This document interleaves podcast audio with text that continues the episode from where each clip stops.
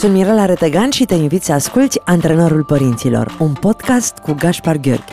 Împreună discutăm onest și cu umor despre relațiile dintre părinți și copii și încercăm să venim cu idei pentru dezvoltarea unor relații frumoase.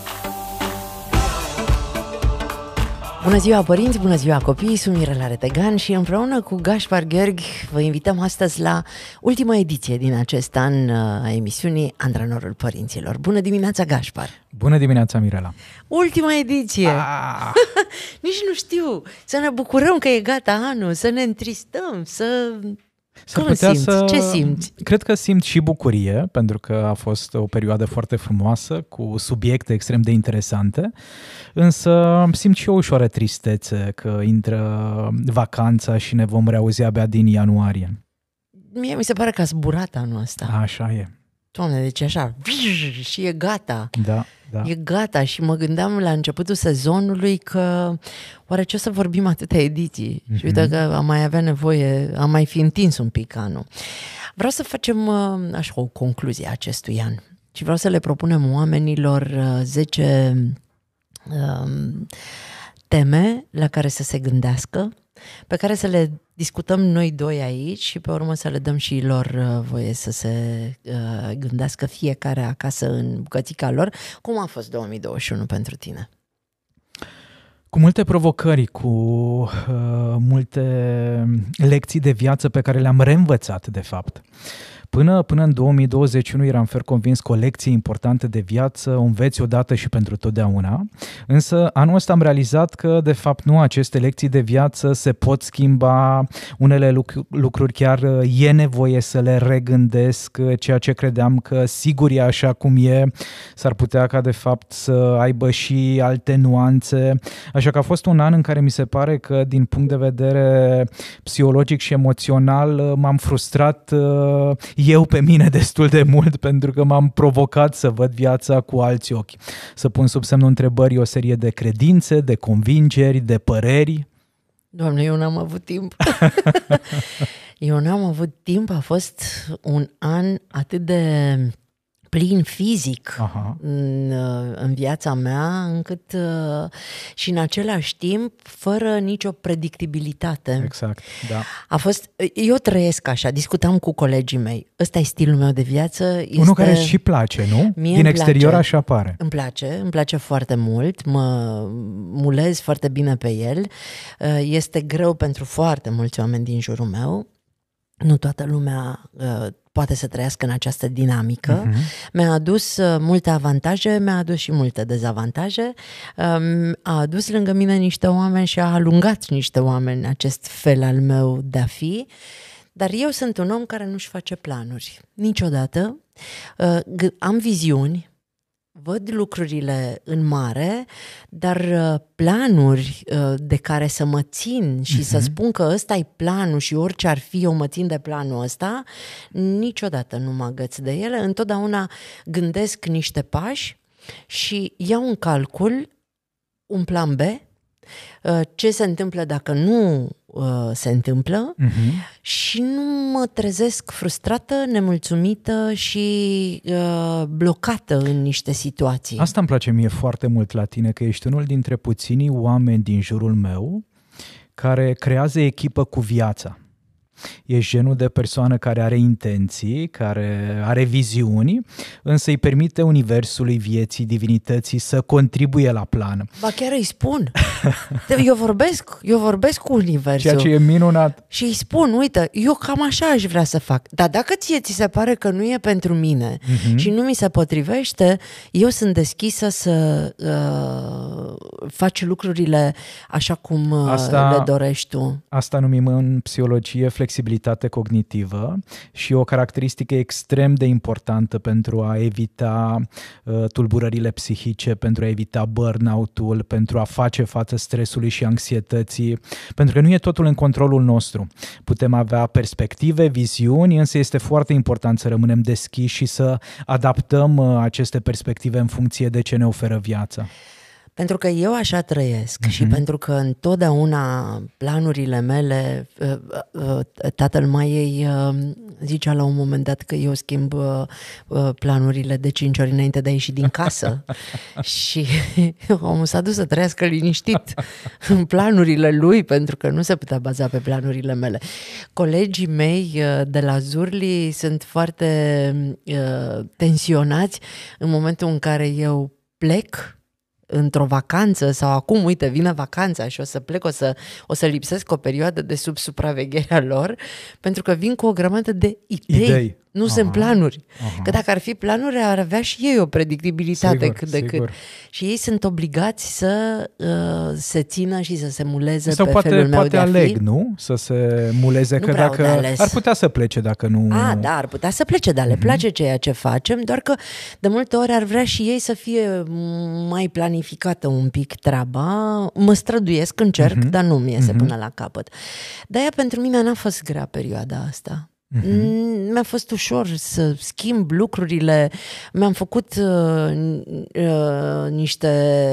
Uh, am gândit niște pași, după care am făcut din nou COVID și a trebuit să stau acasă două săptămâni și am dat cancel la tot. Mhm. Să, uh, iar am uh, gândit niște lucruri, uh, a făcut COVID altcineva din echipă, iar am dat cancel la tot. Pentru mine a fost ușor, Mhm. dar pentru Asta pentru majoritatea că ai- oamenilor A fost ușor pentru că ai această capacitate de a te adapta, de a rămâne flexibilă, de a nu te rigidiza pe a respecta uh, strategia sau planul pe care nu-l faci, dar pe care poate l-ai în minte pas cu pas. De regulă aici apare durerea. Și În îmi momentul țin, în am care... tot timpul rezerve, știi? Mhm. Nu mă bazez, nu, nu pun ouăle într-un singur coș. Am mai multe chestii pe care le-am de făcut. Dacă nu-mi iese turneul cu Gașca Zurli, îmi iese campania de pe fundație. Dacă nu-mi iese nici campania de pe fundație, vin la radio și fac emisiunea. Dacă nu putem să ne vedem nici la radio, mă duc la televizor și uh, fac acolo ce am de făcut. Dacă nu-mi iese nimic din toate astea, uh, lucrez la o nouă carte. Mhm. Dacă nici pentru asta nu am inspirație, fac curat în casă. În Deci nu te permanență- atașezi de niciuna dintre ideile astea într-o manieră ricidă, ci rămâi deschisă, ai mai multe idei pe care le crești în minte și atunci când e nevoie, mergi într-o anumită direcție, ceea ce mi se pare minunată. Asta pe mine m-a ajutat. Mhm. Dar sunt foarte puțini oameni care funcționează așa. Oamenii de obicei au o treabă și când nu mai pot să facă treaba aia, se blochează. Își pierd sensul, își pierd scopul și a fost anul ăsta foarte greu pentru acești oameni. Și acest an și anul trecut, din păcate, da. Da. Cum facem să intrăm în sărbători pe liniște, așa, fără să ne mai gândim la tot ce a fost în anul ăsta? Greu. Eu cred că înainte de a găsi această liniște, Mirela, pentru acei oameni care funcționează un pic diferit față de modelul pe care tu l-ai prezentat, e important să își ofere un pic de timp în care să pună experiențele din acest an cap la cap. Ia să văd care au fost cele mai frumoase momente, cele mai dificile momente, care sunt acele experiențe pentru care sunt recunoscător, care sunt acele perioade din care cred că nu am învățat prea multe și probabil că universul sau viața o să-mi scoată din nou în, uh, uh, în drumul vieții astfel de provocări. Avem nevoie majoritatea dintre noi să ieșim un pic din acest ritm haotic și nebunesc al vieții, iar dacă a fost uh, foarte, foarte greu și dificil să îndrăznim să sperăm la faptul că anul viitor s-ar putea să fie mai bine. Și aici când vine vorba de speranță, oamenii au impresia că de fapt speranța e ceva ce se simte, ceva ce ține de emoții. Din punctul meu de vedere, speranța e ceva ce ține mai degrabă de partea asta cognitivă. Uh, Eu îmi cultiv speranța în momentul în care sunt îndeplinite trei caracteristici. Să am un sens, un scop, și aici fiecare dintre noi are dreptul și libertatea de a-și găsi scopul, să am o cale prin care pot să transform obiectivul respectiv în realitate și aici să fiu suficient de flexibil apropo de ce ne înveți tu, să realizez că dacă nu pot merge pe această cale, sunt multe alte drumuri. Nu e singura cale. Deci în momentul în care apar uh, dificultățile, provocările, problemele sau efectiv un drum se închide, așa cum ne-ai spus și tu, ai făcut COVID, n-ai mai putut să mai mergi pe drumul pe care tu ți-ai propus dinainte, însă timp de două săptămâni ai făcut altceva. Să pot să am suficient de multă creativitate și imaginație încât să adaptez uh, energia în funcție de drum, iar al treilea lucru foarte important pentru a ne păstra speranța e să avem încredere în faptul că suntem vrednici să ne transformăm visurile în realitate. Dar suntem vrednici. Suntem, absolut. Doar că asta nu înseamnă că avem încredere în asta. Eu am mai spus asta. Suntem fiecare dintre noi minunile lui Dumnezeu. Ce frumos. Și fiecare dintre noi merită cea mai bună viață posibilă. Și dacă noi ne sabotăm, este doar pentru că nu uh, am învățat la timp cum să facem lucrurile altfel. Și poate ar merita, apropo de cum putem face față provocărilor și cum putem intra cu bine în sărbători, Mirela, ar merita ca seara sau dimineața, în perioada în care legătura dintre conștient și subconștient încă e suficient de puternică, să repetăm uh, astfel de mantre. Sunt vrednic de iubire, sunt vrednic să-mi transform visurile în realitate, universul mă iubește, oamenii mă iubesc. Sunt lucruri despre care știința ne arată că funcționează dacă le repetăm suficient de mult. Da, o să încercăm și asta. Da, Eu sunt fer convins că tu faci asta uneori. Eu fac tot timpul asta.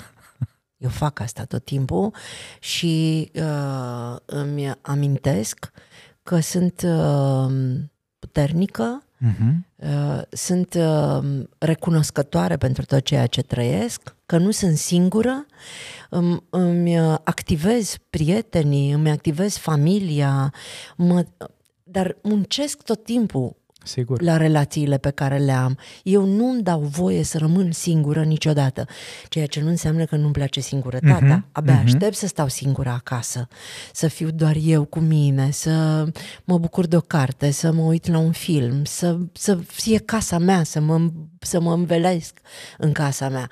Dar în, în permanență eu sunt în contact cu oamenii pe care iubesc, am grijă din cât sunt de ocupată hmm. să iau masa cu prietenele mele, să-i dau un telefon uh, mamei, să mă conectez cu Maia, să dau un semnal oamenilor care contează pentru mine, nu mă las... Uh, eu le spun mereu celor din jur că eu nu o să mor niciodată singură hmm. să mă găsească cineva după nu știu cât timp, pentru că ai mei, dacă nu reacționez câteva ore, se sesizează imediat. Hmm ce s-a întâmplat? N-a dat niciun semn de Și e atât de, e atât de frumos, Mirela, că face asta, pentru că din punctul meu de vedere toate acestea sunt gesturi de iubire.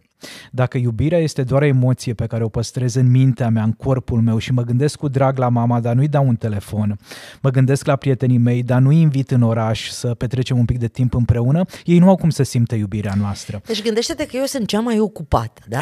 Eu sunt cea mai ocupată, prietenele mele îți vor spune asta și cei din echipă îți vor spune mm-hmm. asta. Eu sunt persoana care are capacitatea de a munci cel mai mult dintre noi toți. Uh-huh. Tot eu sunt cea care organizează întâlnirile, uh, surprizele, petrecerile. Uh, în, da, uh, ei așteaptă de la mine pentru că am această capacitate. Uh-huh. Dacă aveți această capacitate și mă adresez ascultătorilor care sunt pe recepție, nu intrați în frustrarea de ce să fac numai eu asta. Sigur.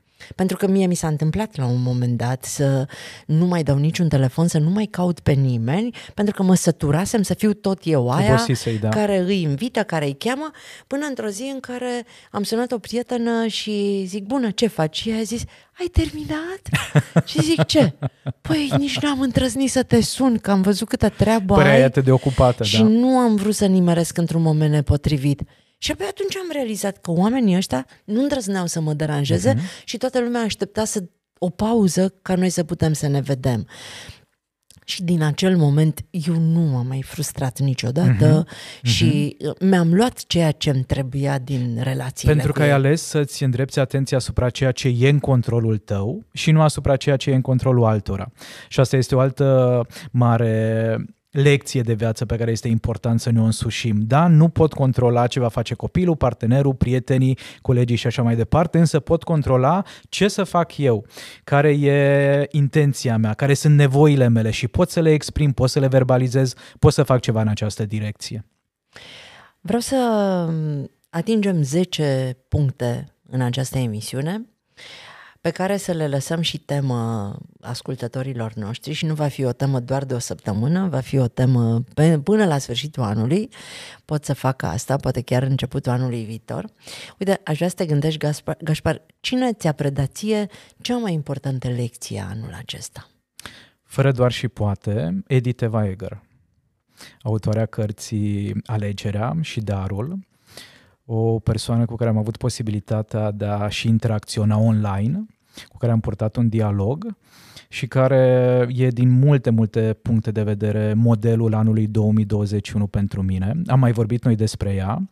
E un psiholog de origine maghiară care locuiește în Ungaria și care la vârsta de 16 ani a fost la Auschwitz și a pierdut ambii părinți, a ieșit de acolo și a ales să trăiască viața în adevăratul sens al cuvântului, realizând, conștientizând, înțelegând că de aici încolo e important să trăiască și în amintirea strămoșilor ei care nu mai erau fizic alături alături de ea.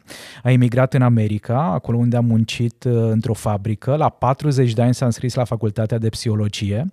La 50 de ani și-a luat doctoratul în psihologie, iar la 90 de ani a publicat prima ei carte, care a devenit un bestseller internațional.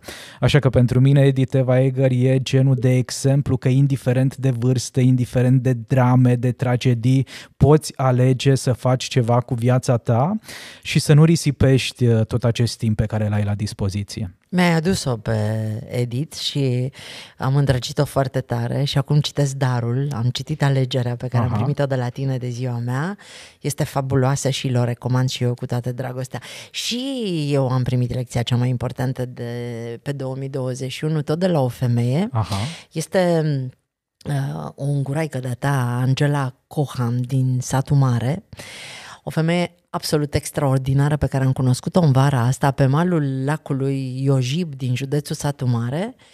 Are 51 de ani, a suferit la un moment dat niște probleme de sănătate și avea nevoie să facă vreo 28 de operații în wow, Viena, wow.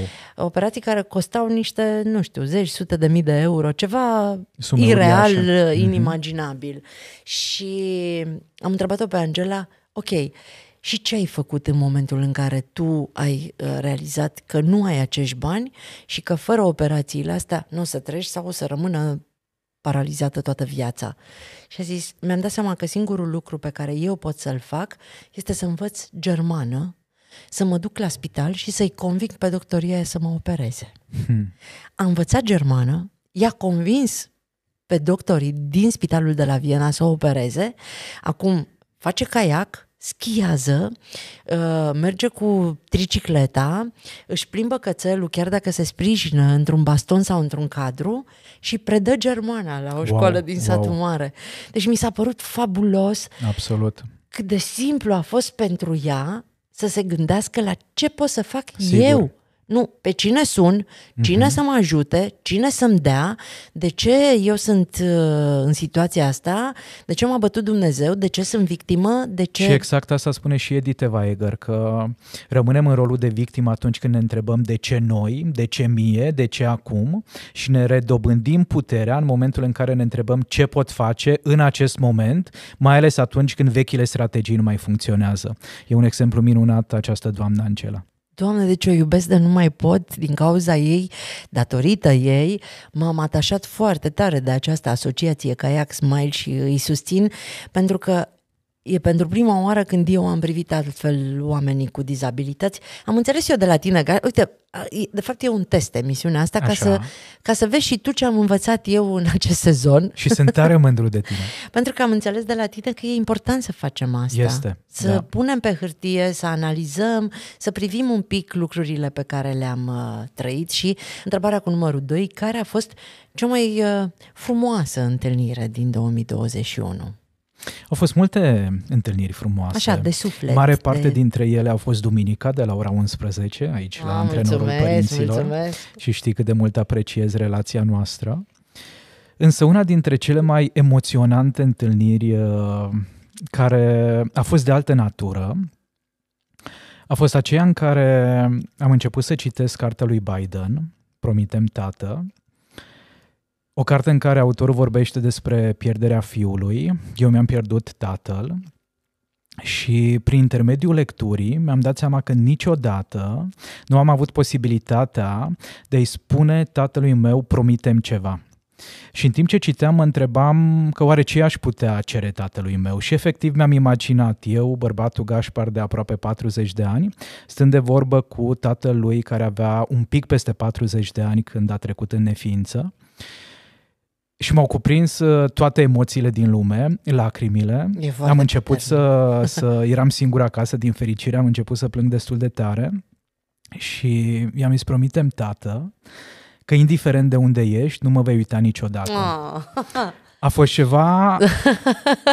în ziua respectivă am fost complet dat peste cap și uh, plin de foarte multă energie și foarte multe trăiri, însă imediat în ziua următoare a revenit uh, o stare mult mai bună. Asta e o chestie pe care ți-ai creat-o singur și mi se pare fantastic să reușim să accesăm această putere de a ne crea singur autovindecarea. Sigur.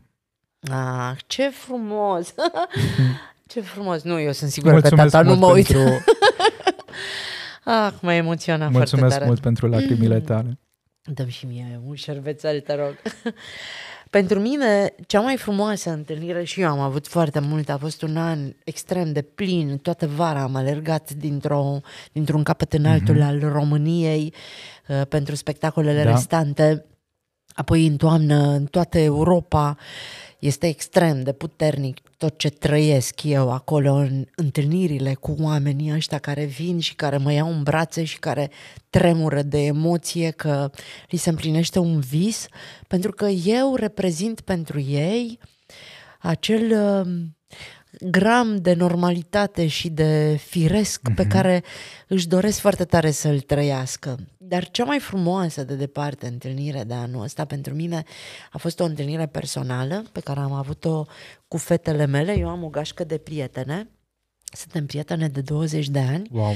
Una trăiește în LA, una trăiește în Scoția, una în Canada. Suntem împrăștiate așa prin uh, toată lumea.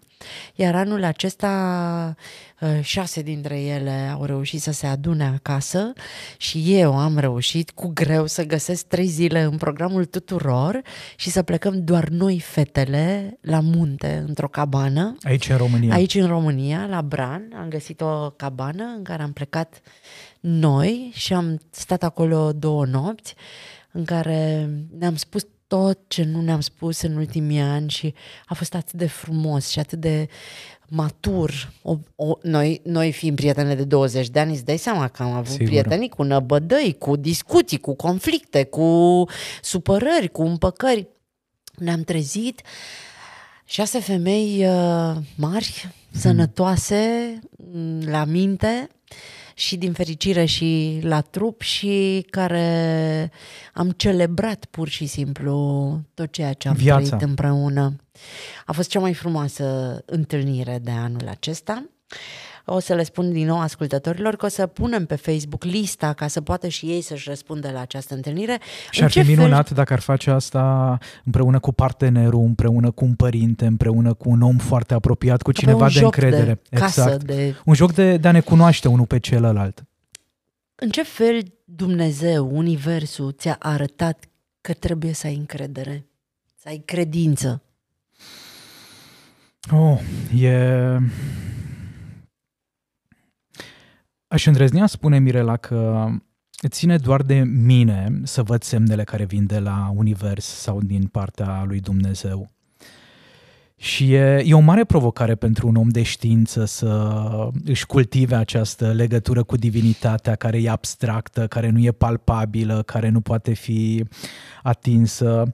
Însă e atât de generos totuși Dumnezeu cu mine pentru că eu sunt genul de om care visează foarte mult. Am uh, vise extrem de complexe și au multe informații din vise. Și în momentul în care mi se mai uh, slăbește cumva încrederea, apare Dumnezeu în vis.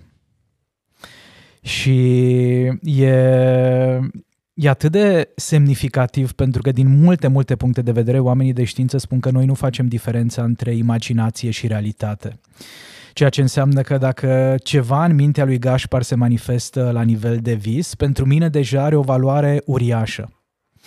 Și e, s-ar putea să fie o formă prin care eu mă susțin pe mine, uh, Dumnezeu mic din mine are grijă să păstreze speranța, s-ar putea să fie într-adevăr energia pe care o aduce Universul, însă astea sunt momentele cele mai valoroase.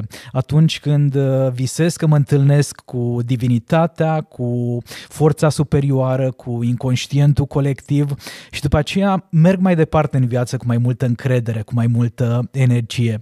Astea sunt modalitățile în care divinitatea comunică cu mine mine cel mai des. Și te ajută să-ți păstrezi credința. O, da, o, da, o, da. Mie mi s-a întâmplat, uh, a fost cel mai evident. Eu uh, și recunosc asta și spun de nenumărate ori că eu deja am discuții directe. Noi avem telefonul firul roșu și ridic receptorul și zic, Doamne, n-am bani de salarii, fă ceva, ajută-mă. Uh, îi cer orice. La început mi era foarte greu să Aha. îi pierd timpul lui Dumnezeu cu mărunțișurile mele, până când am înțeles că eu chiar trebuie, că eu sunt copilul lui, așa cum copilul meu are dreptul să-mi ceară mie orice, iar eu aleg dacă îi se potrivește sau nu să-i dau ceea ce își dorește, la fel și eu sunt copilul lui Dumnezeu și pot să-i cer lui Dumnezeu orice și el va alege dacă îmi dă sau nu îmi dă și uh, cum se întâmplă lucrurile mai departe.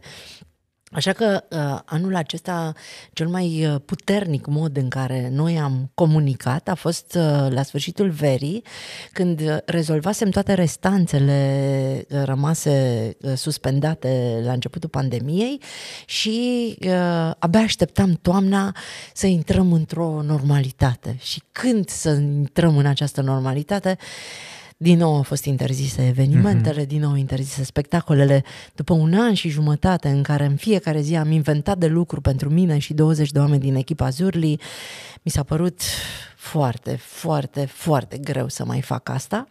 Și atunci am avut o discuție cu Dumnezeu și am zis, Doamne, dacă Tu vrei ca Zurli să mai existe și ceea ce facem noi acolo este important pentru părinții și copiii români de pretutindeni, dacă povestea asta mai trebuie să ajute și să susțină dezvoltarea relațiilor dintre părinți și copii, am nevoie să mă ajuți pentru că nu mai am nicio hmm. idee. Acum este momentul să intervii dacă trebuie. Dacă nu o să înțeleg că a fost până aici și voi ști ce am de făcut mai departe, dar să știi că sunt în această cumpănă uh, din punct de vedere al, uh, Decizie. al, al, mm-hmm. al, al, al business-ului, mm-hmm. al uh, proiectului. Și a doua zi m-a sunat agentul nostru pe Europa, care m-a întrebat uh, Florin Lazar, care este impresarul nostru în Europa și care a zis, auzi, nu vrei să încercăm niște spectacole în diasporă pentru că hmm. aici se pot organiza? Și atunci m-am uitat în sus și am zis, Doamne, am înțeles, deci mă duc mai departe. Ok, aș fi vrut și eu să mă retrag, să scriu niște cărți la o căsuță, la munte, undeva la țară, dar se pare că nu. Și a început o nebunie toată toamna, am alergat, ajunsesem la un moment dat să mă întrebe uh, polițistul de frontieră de unde veniți și eu să zic glumiți, nu știu să din Norvegia, din Danemarca, din Germania. Mergem mai departe. Care a fost uh, experiența extraordinară, surprinzătoare, care ți s-a întâmplat cel mai repede în acest an? Oh, deci o experiență surprinzătoare care mi s-a întâmplat repede. repede. O dorință care s-a materializat? Da, sau? da. Um, anul trecut în vară am uh, avut o conversație cu mama, care a fost o conversație dificilă. O conversație în care i-am reproșat niște lucruri, o conversație în care nu am dat dovadă de prea multă inteligență relațională și știam că la un moment dat va trebui să reiau acea conversație cu mama. Anul acesta, în luna august, luna în care nu sunt la cabinet, am o lună de vacanță, am petrecut câteva zile cu mama la Brașov și mă pregătisem uh, multe săptămâni înainte pentru a relua conversația.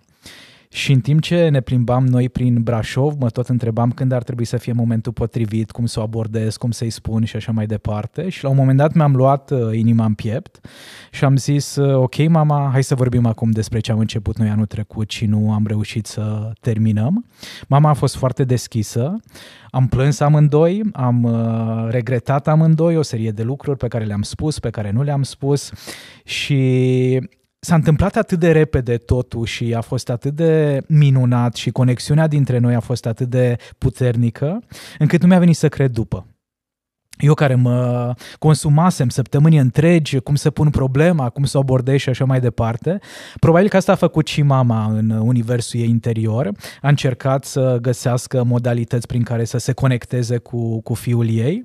Dar când am trăit asta amândoi, a fost așa ceva extrem, extrem de semnificativ uh, pentru mine. Mi se pare fantastic să reușești să parcurgi drumul pe care l-ai tu de făcut, să vină și celălalt spre tine mm-hmm. și când vă întâlniți să fiți pregătiți exact, pentru întâlnire. Exact, Că atunci e greu, știi? Când da, trebuie să-l tragi da, pe celălalt, da, când nu da. vine sau când nu te lași nici tu dus. Și aici exact asta s-a întâmplat. Și mama era foarte pregătită, doar că m-a lăsat pe mine să inițiez. Da. N-a vrut să controleze ea sau să fie intruzivă, că doar îi, îi spun de atâtea ori că mama nu mai fi intruzivă și mi-a dat voie, da, să, să decid eu momentul. Pentru mine cea mai uh, rapidă experiență trăită a fost uh, ziua în care uh, țin minte că eram în vară, la un, în, în, în mijlocul verii, era ultimul spectacol din turneu din țară, mergeam spre Bistrița, Cristinuța mea era în America și urma uh-huh. să meargă la Boston pentru un control și să fie trecută pe lista pentru transplant și atunci Sara a aflat că de fapt va fi o intervenție care costa 50.000 de dolari și că aveam nevoie de banii ăia în câteva zile și tot scria că ce să facem, cum să facem. Și i-am zis Sarei, ai încredere că o să vină acel moment. Și în ziua în care am plecat spre Bistrița, m-am așezat în microbuz mm-hmm. în mhm. București, știam că am un drum de 8 ore, le-am spus colegilor, astăzi nu sunt cu voi, m-am așezat pe telefon cu toată energia, cu tot focusul, am făcut postări, am făcut live-uri, am scris prietenilor, am rugat pe toată lumea iar când am ajuns la Bistrița, erau donați 30.000 de dolari, pe lângă cei care erau deja. Deci am reușit în 8 ore să strâng 30.000 de dolari, cu care Sara a plecat și a plătit uh, hmm. uh, operația. Și asta, asta mi s-a părut la fel. A fost o demonstrație despre cât de multe reușim dacă ne punem toată exact. energia exact. acolo. Exact. 10 ore n-a existat nimeni și nimic altceva decât intenția și dorința mea de a... Și știi că am mai vorbit noi despre asta, despre faptul că Universul are grijă de intențiile noastre cu o singură condiție se implice faci... ceva mai presus de strict de nevoile ta. noastre individuale în da. momentul în care ne punem intențiile în interesul uh, comun, în interesul tuturor, în interesul comunității. Exact în momentul respectiv avem toate șansele ca acea intenție, acea dorință să devină realitate. Care a fost cea mai bună decizie din acest an? Uh, uite, primul lucru care îmi vine în minte și îl voi spune cu toată sinceritatea a fost să facem împreună antrenorul părinților în această manieră. Mi se pare că a fost genul de invitație pe care mi-ai lansat-o, nu m-am gândit prea mult la ea, mi-aduc aminte eu, în vară, eram la masă, știu și unde, la un restaurant, povesteam despre cum ar fi dacă și da, mi s-a părut o, o idee bună, iar acum, pe măsură ce au trecut câteva luni bune, îmi dau seama că trebuie să-ți mulțumesc pentru această invitație. Să știi că și pentru mine este cea mai bună decizie wow. pe care am luat-o anul ăsta, să schimb formatul și să o transformăm într-o discuție între noi doi. Reacțiile sunt absolut fantastice și uh, mi se pare că oamenii aveau nevoie de felul ăsta al nostru. Eu sunt atât de recunoscător și pentru invitația din partea ta și pentru pentru faptul că cei care ne ascultă revin cu mesaje și ne susțin. Iar eu am o oră de psiholog în fiecare duminică, doar că ne ascultă niște milioane de români care deja cred că mă cunosc pe toate fețele. le Asta mulțumim mult. Eu le mulțumesc și cu toată încrederea îmi pun aici sufletul pe masă. Uh, care a fost uh, persoana uh, cea mai interesantă pe care ai întâlnit-o în acest an? O oh. persoană fizic, te-ai întâlnit un om mm-hmm. nou în viața ta? Uh, E adevărat că tu mi-ai spus despre ce o să vorbim, însă îți recunosc acum că eu nu m-am Că nu uitat te-ai peste... Doar tema mi era foarte clar în minte, așa că e nevoie să, Te să-mi dai un pic puțin. de timp de gândire și aș vrea să răspunzi tu Atunci întâi o la să răspund întrebarea eu asta. pentru că mie mi-e foarte clar. Așa. Pentru mine cea mai interesantă întâlnire nouă de anul acesta a fost Ionut Stankovici de la uh, Kayak Smile. Sătmăreanul nostru... Exact, pentru că mi-a oferit o altă abordare a persoanelor cu dizabilități. Uh, M-a făcut să privesc cu alți ochi această categorie socială, să realizez că oamenii aceștia există și că noi le dăm prea puțină atenție și facem mult prea puține lucruri pentru ei. Uh, M-am implicat foarte mult în campania lui uh, prin care uh, dotează pârtiile cu monoschiuri speciale pentru persoanele cu dizabilități și am dezvoltat un atașament foarte frumos față de acești oameni și îi mulțumesc lui Ionuț pentru că mi-a atras atenția asupra unor lucruri la care până acum nu m-am gândit. Uh, El face pentru această categorie ceea ce noi nici nu știm, Mhm. nici nu putem, nici nu avem timp, dar putem să-l susținem pe el să facă asta. E foarte, foarte frumos și eu mai am nevoie de un pic de timp. Hai cu următoarea întrebare și promit să vin cu răspunsul la un moment dat. Ok. Uh, mă gândeam să uh, aflăm care uh, consider tu, Gașpar, că este cel mai mare succes personal al tău pe acest an. Uh, Mirela, cred că cel mai mare succes personal al meu pentru acest an a fost atunci când, apropo de a regândi lucrurile, am conștientizat că în momentele grele, cei din jurul meu, indiferent că mă refer la oameni din familie, prieteni, nu au nevoie să le dau uh, rezolvări, ci au nevoie să fiu alături de ei când se întâlnesc cu toate emoțiile dificile. Au nevoie să fiu răbdător și să nu îi zoresc în a face ceva, în a lua o decizie, ci efectiv să stau acolo cu ei în durerea lor, în amărăciunea lor și să iau de mână, fără să ne grăbim, fără să fac pe deșteptul, fără să vin cu tot felul de înțelepciuni, cu citate din cărți și așa mai departe, ci doar să fiu alături de ei. Foarte frumos sună asta. Să nu vin cu, cu predici, cu Exact, înțelepciuni. cu... exact, exact. Pentru mine, cel mai mare succes pe anul acesta a fost uh, relația cu Maia. Hmm. Eu am învățat enorm despre mine și despre felul în care eu ar trebui să mă raportez la copilul meu și am reușit în ultima jumătate de an, noi nu am mai avut nicio discuție în contradictoriu măcar, Mhm. uh, iar uh, totul a culminat cu Maia care mi-a făcut o mărturisire de curând și mi-a spus, mama, pentru mine ești cea mai bună persoană din lume și consider că ești, nu pentru că ești mama mea, te consider cea mai bună persoană din lume și ești uh, persoana publică preferată din viața mea. Mi se pare fabulos să Este. Îți spună copilul tău lucrurile astea și să-mi spună că mă urmărește pe Facebook, pe Instagram. Și că îi place ce vede. Da, și că vrea să vadă inclusiv cu ce mă îmbrac, ce fac și mă sună să mă felicite de fiecare dată când fac lucruri minunate și mi se pare fabulos. Foarte frumos. Trecem la următoarea și îmi spui la final care Aș este putea, pers- mi-am, mi-am Da? amintit, da, Te rog. dacă ești uh, de acord și Deci dacă e momentul persoana- ăsta potrivit. uh, persoana care a avut cel mai mare impact Aha. asupra ta. Știi că dincolo nouă. de, știi, dincolo de munca din cabinet, dincolo de activitatea de autor, țin și cursuri pentru psihoterapeuți în România și odată pe an merg în Ungaria să țin câte un curs pentru terapeuții de acolo. De regulă vara se întâmplă undeva în iunie-iulie.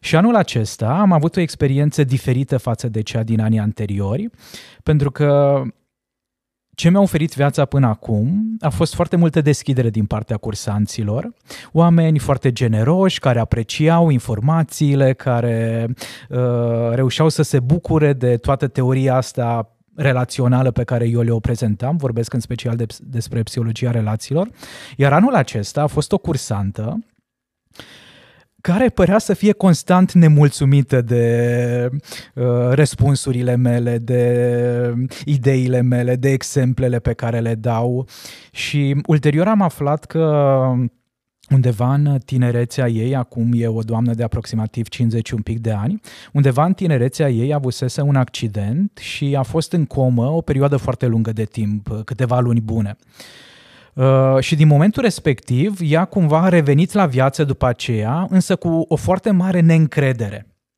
Și atunci când uh, aude pentru prima dată o teorie, dacă ei uh, îi se pare ceva ce nu are sens, nu are o dificultate în a verbaliza asta, în a pune asta în cuvinte. Eu sunt genul de om care în momentul în care cineva vorbește și dacă nu sunt de acord, mă gândesc, ok, lucrurile astea pot fi privite și altfel și încerc să înțeleg un pic mai bine perspectiva persoanei, fără să-i spun asta omului în față. Însă această persoană mi-a spus de la începutul cursului, a fost un curs de trei zile, de vineri și până duminică, duminică, ea într-una îmi spunea ce nu era pe placul ei. Și m-a frustrat la un moment dat atât de tare și mă întrebam ce nu e în regulă cu ea, ce nu e în regulă cu mine. Însă după aceea întors în București, mi-a, mi-a rămas în minte uh, tot ceea ce mi-a spus și mi-am dat seama că am început să regândesc un pic teoria pe care am prezentat-o și să văd cum anume o pot îmbogăți, să văd cum anume o pot face și mai ușor de înțeles pentru oameni. Și cumva acum, vorbind cu tine, Mirela, realizez că de fapt această persoană pe care am întâlnit-o pentru prima dată în viața mea, nu știu dacă o să o mai întâlnesc vreodată, mi-a arătat cât de important e ca uneori să fiu deschis la minte și la feedback-ul negativ care vine din partea oamenilor, fără să-l, privesc, fără să-l primesc doar uh, pe cel pozitiv. Și că, da, într-adevăr, uneori uh, acești oameni care contestă perspectiva noastră, punctul nostru de vedere, ne pot ajuta să creștem și să vedem lucrurile altfel. Așa că ea e persoana, cred, care, pe care am întâlnit-o în acest an și care m-a marcat și acum am emoții în timp ce vorbesc cu tine. Retrăiesc așa o parte din uh, momentele trebui să răspundem foarte repede la ultimele nu mai avem timp. că nu mai avem ah. timp. Ce ți-a adus cea mai multă liniște anul ăsta? Uh, cea mai multă liniște, relația de cuplu. Mie mi-a adus uh, echipa, pentru că mhm. au preluat din uh, atribuțiile mele și uh, se Ce descurcă frumos. singuri și asta mi-a adus mie, nu intrăm în detalii, uh-huh. da, uh, care consider că uh, este frica pe care ai depășit-o anul acesta. Hmm. Spune eu până te gândești, te am depășit frica de a nu spune ceea ce îmi doresc cu adevărat în într-o Aha. relație personală, Aha. de teama de a nu pierde ceea ce am, preferam să mă mulțumesc cu ceea ce primesc și a fost pentru prima oară în viața mea în care am avut curajul să, să spun ce vreau, Felicitări. ce nu vreau, ce îmi place, ce nu-mi place. Felicitări. Eu cred că am crescut, nu știu dacă am depășit-o, însă cred că am mai crescut uh, la curajul de a spune nu. Uh, frica asta că dacă spui odată nu sau dacă nu răspunzi afirmativ unei invitații, uh, că ar putea urma o serie de consecințe negative, e o frică pe care am purtat-o în suflet, cred, din mica copilărie. Și anul ăsta am spus nu mult mai uh, des decât în oricare alt an al vieții mele și cred că știu deja să gestionez sau pot să gestionez un pic mai bine această teamă. Gașpar, mulțumesc frumos pentru acest sezon și, și pentru eu. prietenie și pentru deschidere și pentru orele astea absolut fabuloase pe care le trăim aici. Mulțumesc frumos și eu. A fost o mare, mare plăcere să petrecem în fiecare duminică de la ora 11 timp împreună.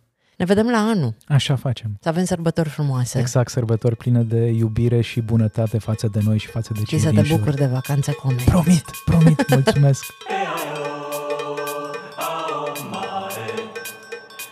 Ați ascultat Antrenorul Părinților cu Mirela Retegan și Gaspar Gheorghi, un podcast pentru părinții curajoși care cresc copii fericiți.